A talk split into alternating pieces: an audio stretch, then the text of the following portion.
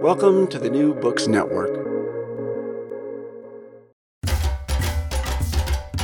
Welcome to Ufahamu Africa, a podcast on life and politics on the continent. I'm Kim Yi Dionne, your host, and I'm joined by my co-host, Rachel Beatty Riedl. Hi, Rachel. Hi, Kim, and hello to our listeners. Today, Kim and I are very pleased to share with you a little listen in to part one of our recently completed African Studies Association panel on African democracy, focusing on pathways that connect trends around backsliding, as well as democratic resistance, resilience, sites and actors that are working to strengthen democratic practice and democratic governance. So here you'll hear me give a little intro about the panel as a whole, and then Kim talking about her case on Malawi written with Boniface Dulani. And then next week, you can tune in for a presentation from Alexandra Blackman, an assistant professor of government at Cornell University, who discusses her case of democratic backsliding in Tunisia.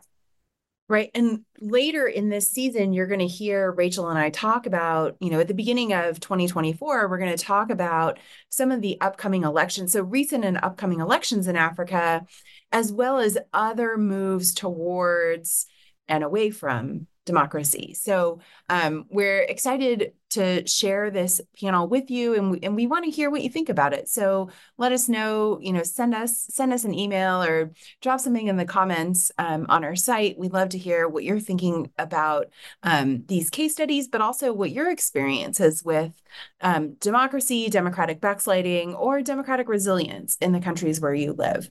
So I want to share some big news from the African School of Economics this week. So the African School of Economics, we also call it the ASE, is a Pan-African university educating and training Africa's next generation of scholars and leaders.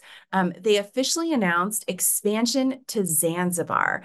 Now, the ASE is partnering with the Charter Cities Institute, which will provide extensive assistance in this expansion to Zanzibar. So for folks who don't know, the original campus of the African School of Economics is in Benin, which is the home country of its founder and president and our dear friend, Leonard Wanchakan. We're so excited for Leonard and for the ASE, so congratulations. We're thrilled to see the realization of Leonard's vision for African-based institutions to teach the next generation of African scholars and development practitioners. Now, for our listeners who are unfamiliar with the ASE, we'll, of course, include links in our show notes so that you can, find more. I also just want to encourage folks. Now, I'm not telling anyone to get on Twitter these days, but I will make an exception. You should find and follow the ASE on Twitter. I still refuse to call it X. I just call it Twitter. Now, the ASE recently started posting weekly news roundups. It's just this 2-minute video roundup of the past week's news in headlines and photos. And so let me just give a rundown of the most recent one, right? These are all headlines that I think our listeners would be curious to, know more about, but also to just be up on what's happening. So for example, Guinea-Bissau's president, Umaro Sissoko Mbalo, dissolved parliament over a coup attempt. Mali and Niger's military governments announced plans to end decades-long tax agreements with France. Burkina Faso removes French as the official language. Mauritania's former president, Mohamed Ould Abdel Aziz, sentenced to 5 years for corruption. Heavy rainfall leads to flooding and landslides, leaving 65 dead in Tanzania. And it's not just all bad news, and not just all focused on, presidents or leaders. They're also in those headlines. They talked about the Marrakesh Film Festival, the Women's African Cup of Nation qualifier games. So there's also, society and culture and sports wrapped in as well. And what's important, if you think about some of the countries that are mentioned in those headlines and in this, 2-minute news roundup that you can get on Twitter from the ASE's Twitter feed, it's mostly Francophone countries. And for those of us who are Anglophones, right? We speak English and we don't get a lot of French language news, or even, reporting from French speaking African countries. We might miss out on some of these major events that are happening in Francophone countries. And so one of the great things about The ASE and its location in Benin, which is a former French colony where many people speak French, right? That curated 2-minute news roundup is going to give you a lot about, you know, again, it's just headlines, but it's going to keep you up to date on a lot of what's happening in French-speaking Africa. Absolutely, Kim. I'm excited to see this as a source. Congratulations to Leonard and to the ASE. And for those of our listeners who are grad students and out on the job market, I know in speaking with Leonard recently that they're going to be doing some more hiring. So that's another good reason to keep an eye on their first-rate faculty and some of the opportunities that might be coming our way for fellow scholars. The other topic I wanted to just bring up this week, Kim, is about COP28, that's just closing out this week in Dubai, the United Nations Climate Change Conference. Now, as it closes, it's coming to its final days. Some are hailing what might be called an accomplishment. Quote, an agreement that signals the beginning of the end of fossil fuel era by laying the ground for a swift, just an equitable transition underpinned by deep emissions cuts and scaled up finance. So this sounds exciting, right? We've got, global solidarity, negotiators from nearly 200 parties coming together in Dubai, and really this effort to ratchet up climate action before the end of this decade with the overarching aim to keep the global temperature limit of 1.5 degrees Celsius increase within our sites. Now, this is obviously by no means a foregone conclusion, and we've seen many agreements that have been made, not least the Paris Agreement, where we're still not making progress on the implementation. So that's really, I think, the big question, right, is now governments and businesses need to turn this pledge into real economic outcomes, into action, into implementation without delay. So we know that there continue to be these very strong warnings by climate scientists, the most recent IPCC, that the world has to act urgently to address global warming, to address environmental health, to address our ability as a planet and humanity and a multi-species ecosystem to survive and thrive in a healthy way. So for those who listened to our conversation just last week with Professor Owusu, who's the director of the Center for Sustainability and Environment at the University of Ghana, they'll have heard that, of course, there are a number of different climate change conversations and initiatives across Africa. Nicholas Simpson has a nice article out in The Conversation, which we'll include a link to. And these initiatives range from a push for new climate financing, which then allows the ability to push towards different types of energy and not just coal or oil. But some of the priorities really are, contrasting. There are different opinions about how to go about this necessary transition and what it means for the continent. So in general, developing countries, including some across Africa, face a dilemma about how to transition to net zero emissions at the same time as they're trying to grow their economies, provide for sustainable development, provide for that kind of well-being, environmental and for humanity. As another article in The Conversation explains by Olabisi D. Akinkugbe, many countries are caught between climate change laws, which encourage finance flows to projects that comply with these low emission standards, and investment laws that give developed countries increasing pressure to use their valuable natural resources to meet their development goals. So this really is a quandary. And so thinking about how tech, finance, geographic kind of environmental conditions and political and social needs come together to make for the most strategic decisions around how we can all move forward and to meet development goals and health and well-being goals across the countries. I think, so COP28 presents maybe something exciting, but a lot of questions. I think the devil is in the details about the implementation. For sure. I think I think you're right on that. And I don't know if you had already seen it because we had just published it today. We're recording this on Thursday for our listeners.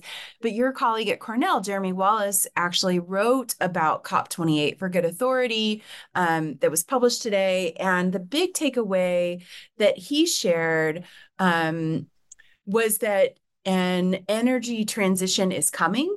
I think that's, you know, something we learned from the agreements made at COP28, but that energy transition may not be as fast as it's needed.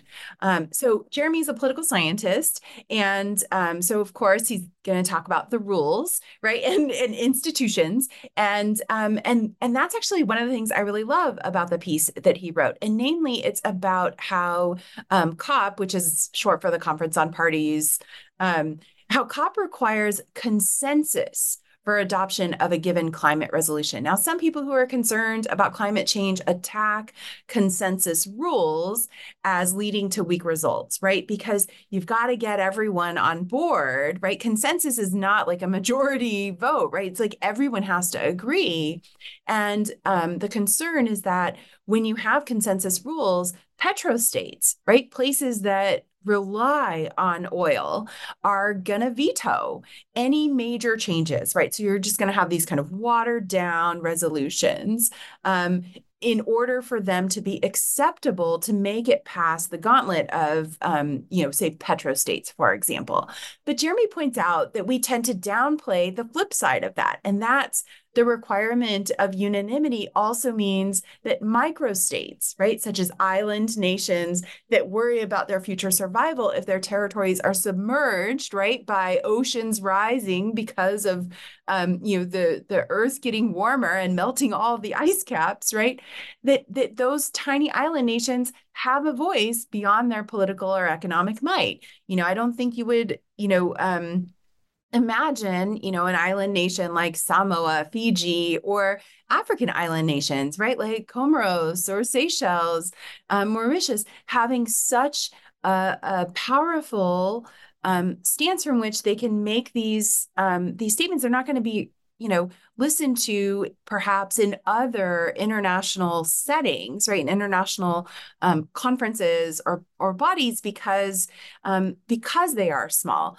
But, because of the COP consensus rules, right, there are some benefits for consensus in making sure that, that everyone has a voice. And, the loudest applause went, during the entire conference went to one of these microstates. So I think that there's, reading Jeremy's piece, it made me feel like maybe we're not making huge leaps at COP28, but there's reason for optimism. And I think as the earth is warming and we're growing more and more concerned about the future of the planet for us and for our kids, I need a little optimism here and there to think about climate change. That's so helpful to have Jeremy's explainer. And also when we look at, to your point, Kim, the platform that COP provides to real climate vanguards like Mia Motley, the Prime Minister of Barbados, who is just like this incredibly inspiring leader not only of Barbados, but on this topic, thinking about healthy environments and justice and how those things go together. So a lot to pay attention to here from this set of conversations and to keep the pressure on, really. It's up to all of us to demand this for our futures and for the next generation. I think that we owe it to. Indeed. So talking about demands, let's move to Rachel introducing the panel on democracy in Africa. Awesome. And after those opening remarks, you'll hear Kim talking about the Malawi case she did with Boniface Dulani. Take a listen.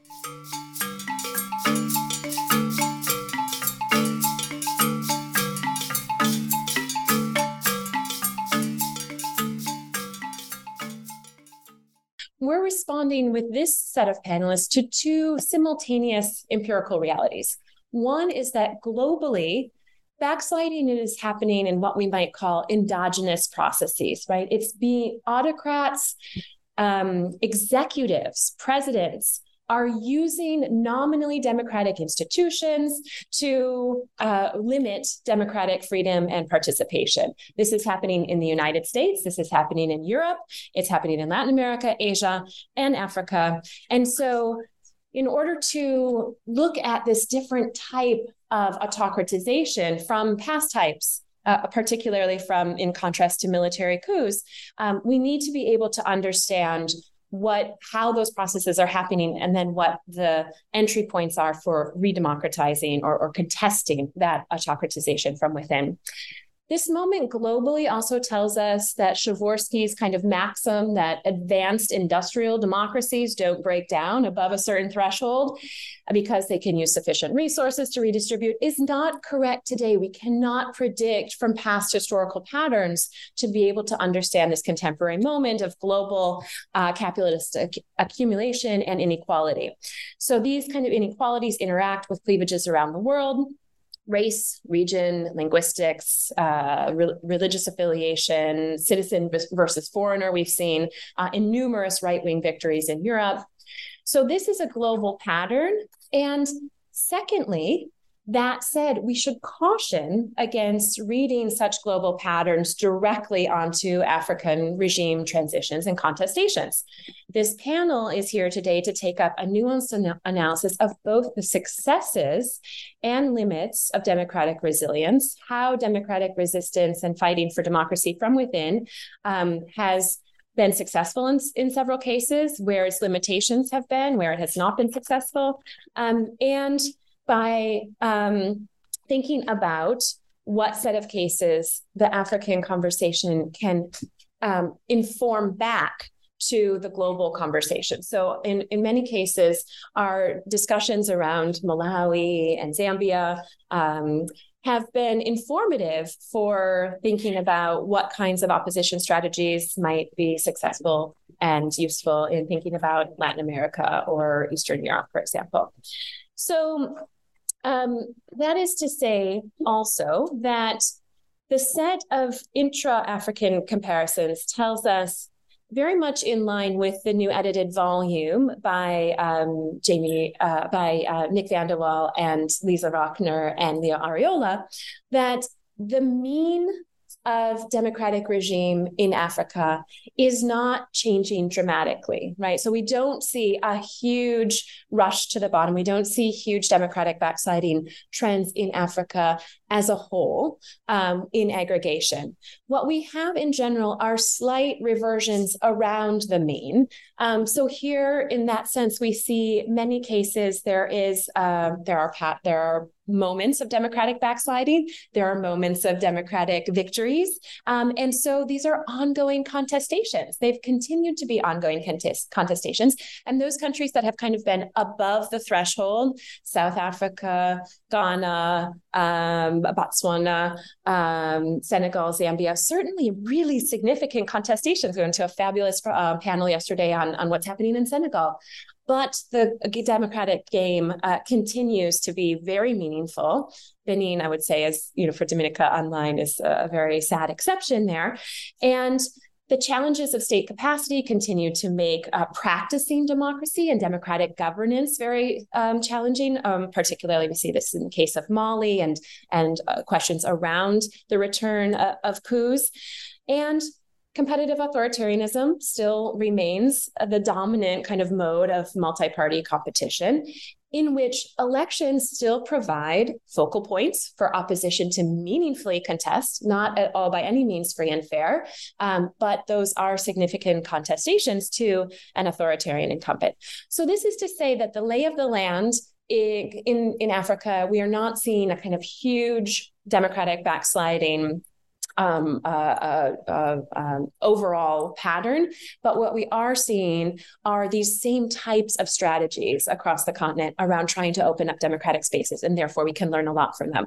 So pulling from the kind of cross-regional global project, I just want to give a few key takeaways that then can set up what our case study authors are going to explain in more detail across this set of really interesting and pivotal cases. And so the first key takeaway from the global cross-regional report is that we need to differentiate between sources of democratic resilience and strategies of resistance, right? So the sources of democratic resilience include structural or institutional factors that are helpful in restraining backsliding by making it harder for incumbents to concentrate power or to strengthen that strengthens the capacity of opponents to block backsliding measures. So these sources of democratic resilience include highly proportional electoral systems, multiple veto points that distribute power across different institutions, potentially federalism and independent state or local governments where you can have footholds of democratic competition, rules that reinforce the independence of courts, of electoral commissions, of vibrant opposition parties, independent media and civil society actors, and often legacies and practices, social political repertoires of past reversals of backsliding or authoritarian rule that contemporary actors can draw upon. So you can see that these kinds of things are sources of resilience that can be pulled upon. They're not enough to protect democracy in any given context. So then what are resistance strategies?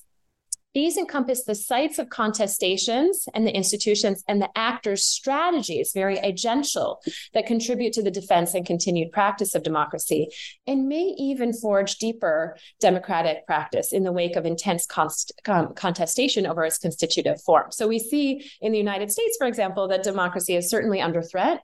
There are these sources of ongoing contestation. And so what comes next, whether it's deeper, it's a more democratic backsliding or a kind of expanded and participatory oriented democracy is these are all things in question in these strategies of resistance.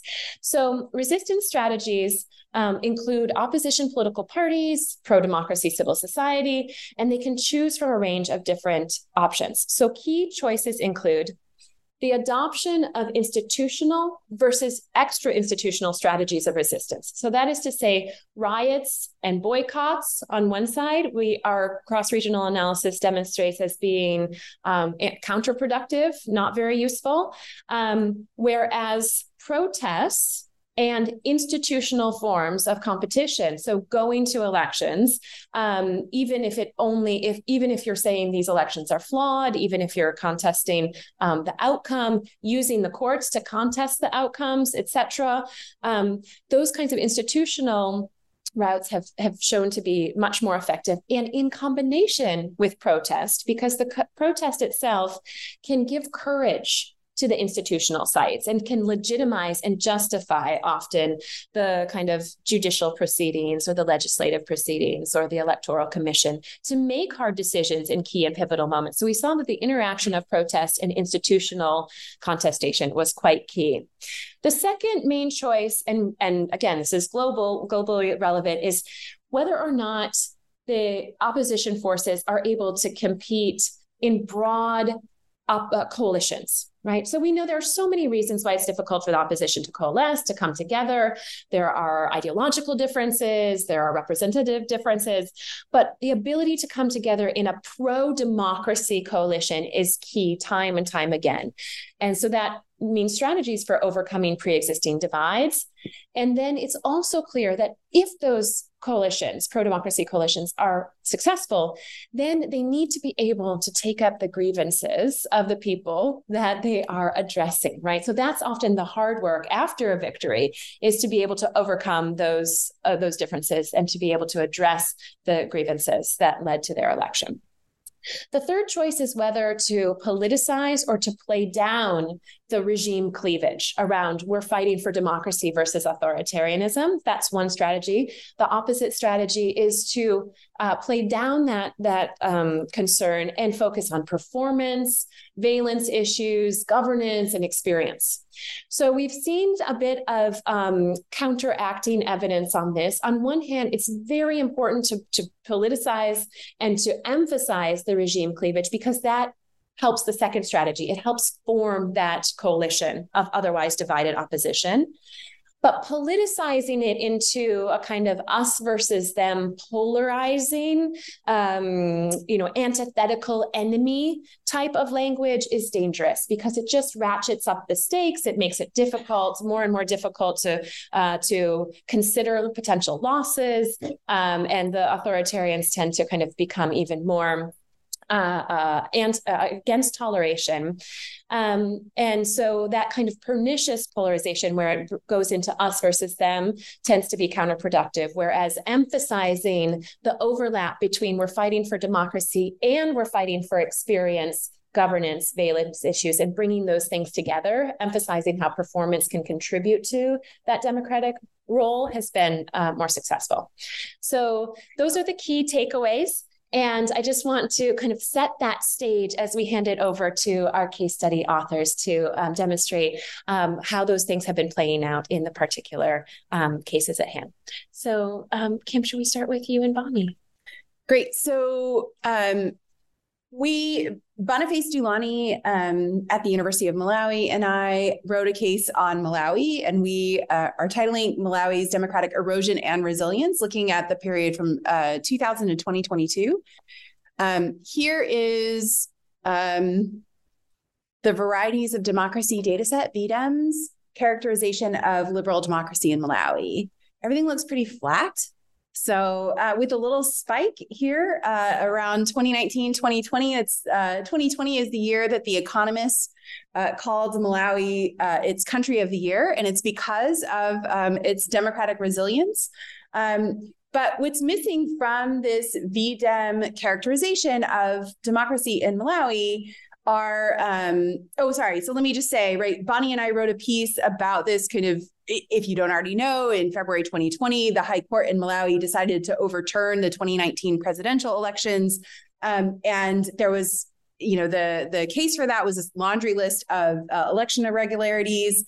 And so the president at the time, who was elected in 2019, Peter Mutharika, was ruled to not be duly elected, and they called for fresh elections. Those elections were held in June 2020, and he was ousted, and Lazarus Chakwera became the next president. Importantly, in this ruling, there was a reinterpretation that the usage of a plurality standard for the presidency was actually inconsistent with the Constitution, and that they then asked Parliament to go ahead and, you know, you actually need to amend the election rules so that it's consistent with the Constitution, which requires a majority.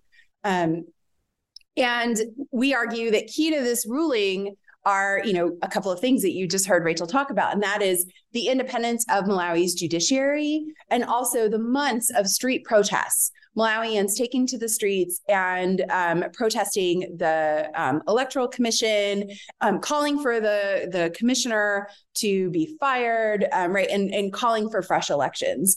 It wasn't necessarily protests against the president, which I think is really interesting and an important distinction to make. But even in as much as the VDEM data has that 2020 spike, it's missing what we consider to be autocratizing events. So in 2002, Bakili Muluzi trying to get a third term in office.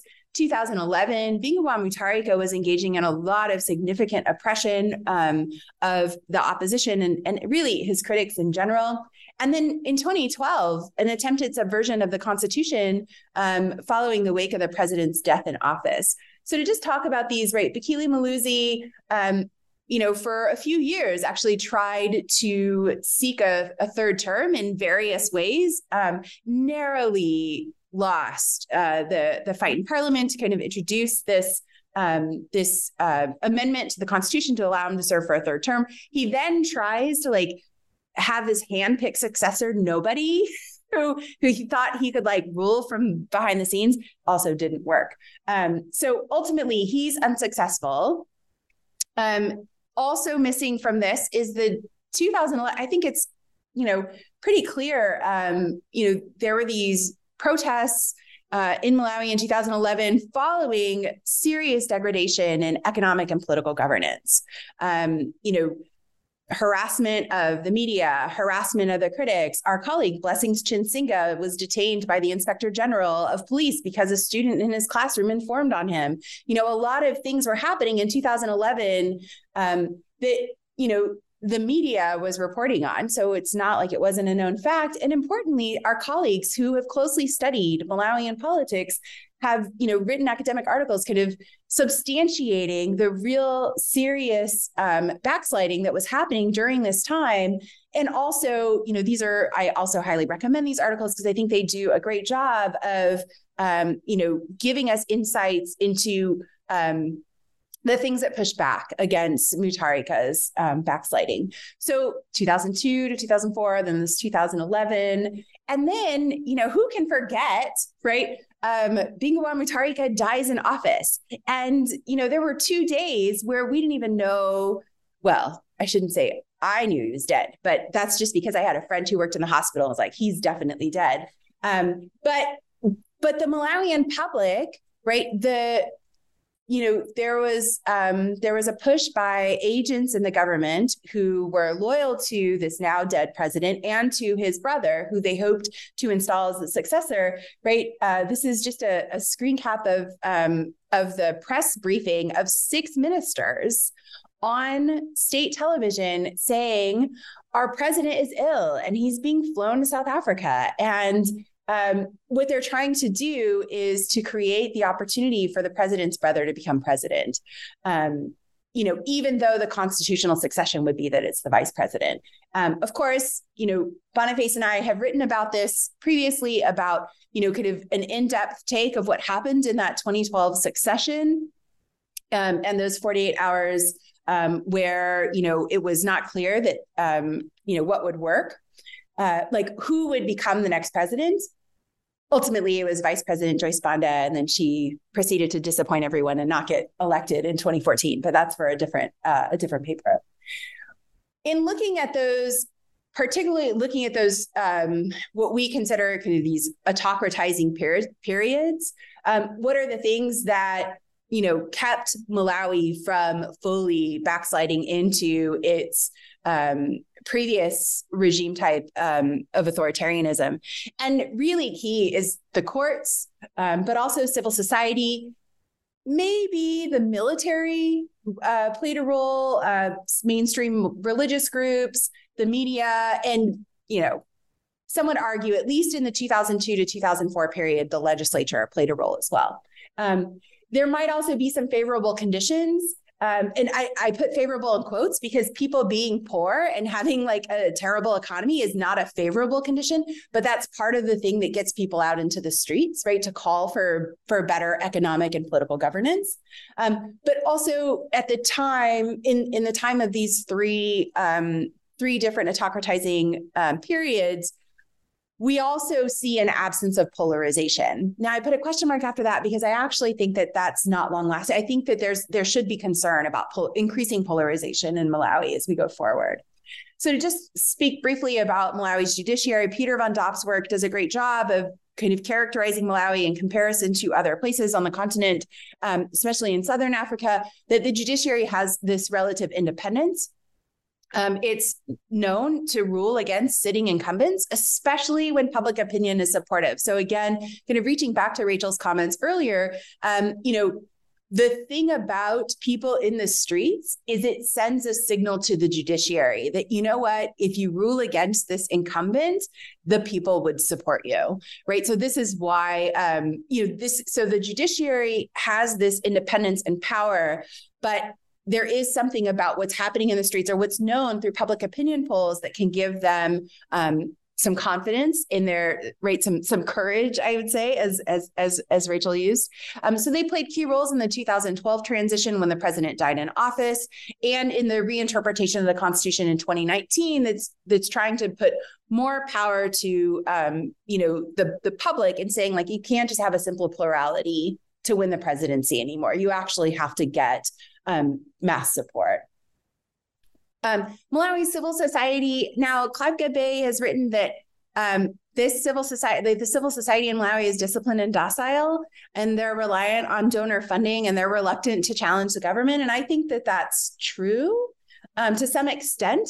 But I also think that civil society leaders, they may have a latent capacity to call for protests. And sometimes when they do that, it's actually quite effective. And those mass protests, I think, have been a pretty powerful check on presidential power. And as Lisa Rockner has written, right, there's, when civil society has chosen to do this and has been successful, they've been very key to resisting autocratization. So, I could talk more if people have questions about the military and the legislature and why, like, they don't get their own slides because they're not as They haven't been as powerful as the judiciary and civil society. But I think, I don't know if there's anything that you want like hope for democracy, it's people, power and maybe it's courts, but I guess that depends on the country you live in. So that's it for me. Thank you so much, Kate. That's great.